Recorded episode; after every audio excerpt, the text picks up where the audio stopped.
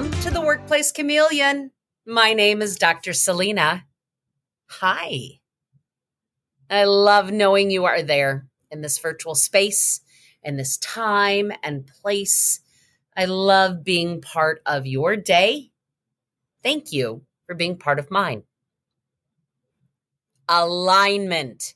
A L I G N M E N T. I love this word. I love this word in organizations. By definition, it is some sort of arrangement in a straight line or incorrect or appropriate, get this, relative position. The act of aligning parts, the route or a course on a direction, right, of how we're moving. We've come to understand the modern organization in com- as a complex system, a set of things working together as parts of a mechanism or an interconnecting network.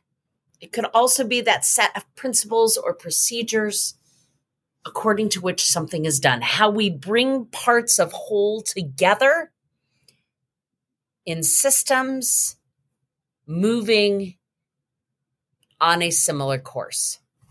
For that purpose, in organizations, it is who we are, what we're about, our vision, mission, set of goals.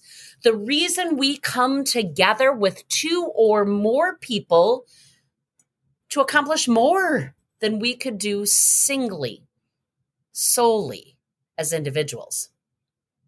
In this context, whether you are a small business of one, 100, 1,000, 10,000 a business comes together to accomplish work to earn an income, make money. The business model we have had since the industrial revolution and, you know, earning a living prior to that too in the rest of humankind has been about how do we cover our operating expenses?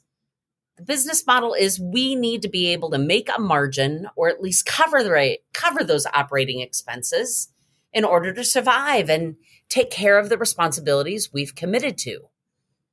We know that organizations can come together for all types of purposes or causes, profit or nonprofit, mission folk, focused, product based, service oriented. It takes alignment of resources. All of us rowing our boats in the same direction. Effective organizations do this better because the lack of alignment creates gaps. Okay, word nerd time. What does lack of alignment get us? Oh, thanks to my power thesaurus. Uh, there's just so many things I've come to learn and love about modern day access to information. And seriously, when you pay to subscribe to a super thesaurus, you know you really love words. Here we go. Disorder, non alignment, misalignment, the condition of being badly or improperly aligned, conflict, difference, disagreement, discord, discrepancy. These are lack of alignment, disparity, displacement, disposition, dispute, dissension, eccentricity, dividing line, distortion, divergence. Okay, dumpster fire is on this list. That'll be a fun conversation another time. Fork, fork in the road, right? Not aligned. Imbalance, inadaptability, incorrect positioning, maladjustment, mispositioning, off track, out of alignment, shifting, skewing, the state of being misaligned. True story, my power thesaurus also says whiplash injury, the lack of alignment. That's just a great shout out to my chiropractor. So, how do we see misalignments in organizations? Where do we see gaps in alignment? Where do you see them? Where are we not rowing our boats in the same direction? Position to position, department to department, one location to another, corporate expectations to locations between people, are they misaligned based on time, how we spend our time and what our priorities are? Physical, is it equipment, planning, execution of work? Is it people? We need them here. We need them there. We need doing, doing this. We need expectations of that. In my daily work, I do see it from one location to another, from corporate to uh, other locations, shift to shift. It's really about what are our expectations? What do we expect out of each other? Again, for an organization to be healthy, the act of aligning is all part of being healthier. We can look at places where there is not alignment, the gaps. And so, where does that start? Today, it starts with the highest level, and that's strategy. Strategy, by definition, is a declaration of intent. It is some sort of plan of action to optimize performance. It's about the big picture, the outward look, recognizing what is happening in the external environment so we can make the best decisions we know how to in the internal environment. When we don't read the external environment, we look like a company that you used to know that doesn't exist anymore. We read the environment, we act on it, and we can maneuver it through more successfully. Then we look like an organization that can make and remake itself.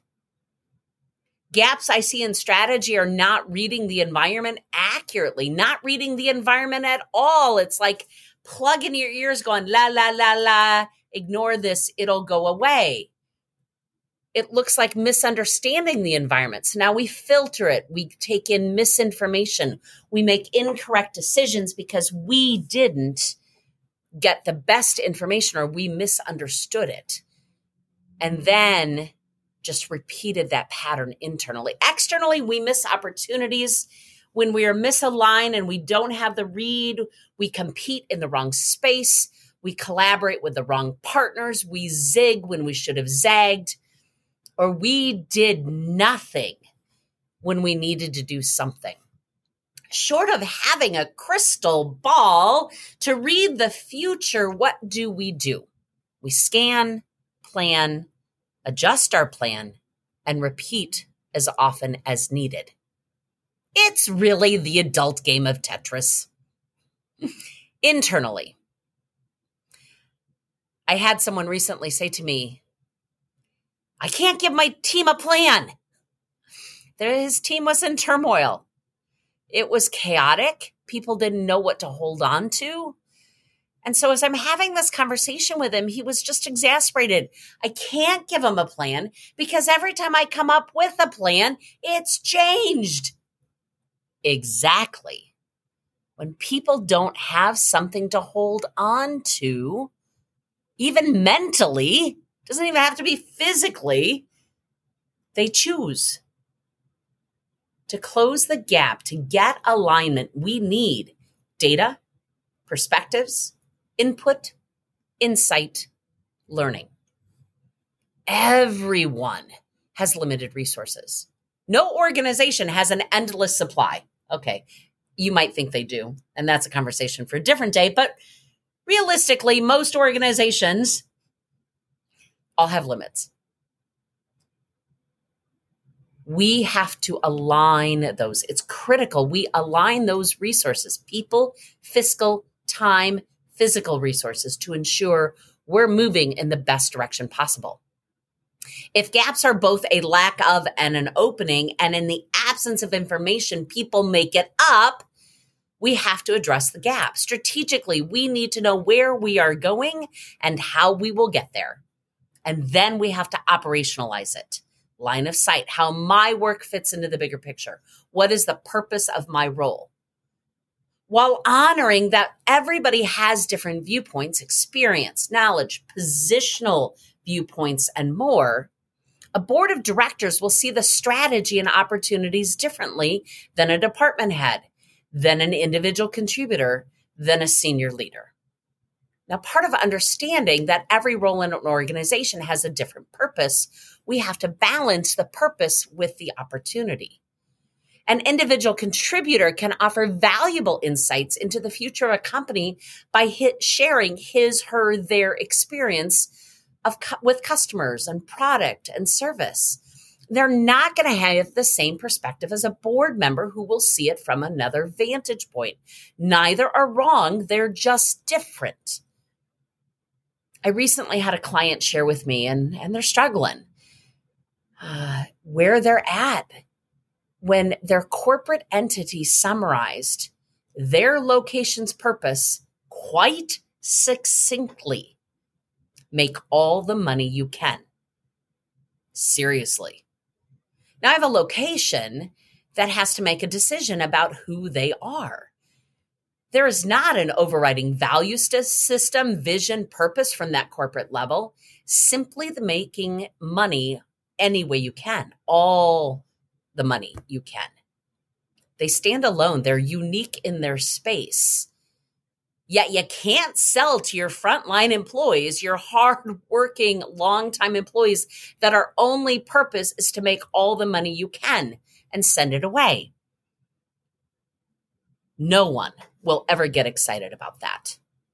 Not to drive performance in systems and organizations. So I've been working with those leaders to take on some conversation about how do we take what was probably one of the most uh, blunt corporate directives make all the money you can into okay how do we understand the purpose of our work? Do we need to build up business acumen in our employees? Most of the time i see so many employers that have to bring employees along in their business understanding because when we say our purpose is to make all the money we can and send it back to corporate, that's not going to do anything for anybody. Not really. We need to understand that our work has both opportunity and cost, that we need to produce revenue to cover our operating expenses, and that we can grow revenue in multiple ways. In my nonprofits, mission focused, we still have to cover our operating costs which means we need to know where we are and where we're going. In my college and university clients, some will always say it's about the students, but the reality is we can't serve students unless we can pay our bills. We can be the most amazing nonprofit organization serving a heart worthy cause and a clear purpose, but without volunteers, supplies, or outreach, we can't fill our mission. Alignment fills the gaps alignment bridges the gaps. Where do you start? If you're an individual contributor, I want you to learn more about your company and where it fits into the wider environment, specifically the external environment. I want you to know your industry, do some reading. Who are the competitors? Who are the collaborators? Where does it excel? What does it struggle with? Stretch your view wider than your perspective to gain new insight into the purpose of your work.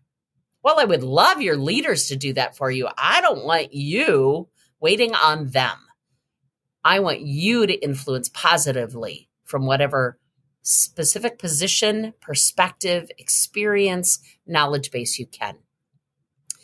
When we teach strategy and strategic leadership, we use some external scans like the PESTLE, P E S T L E analysis.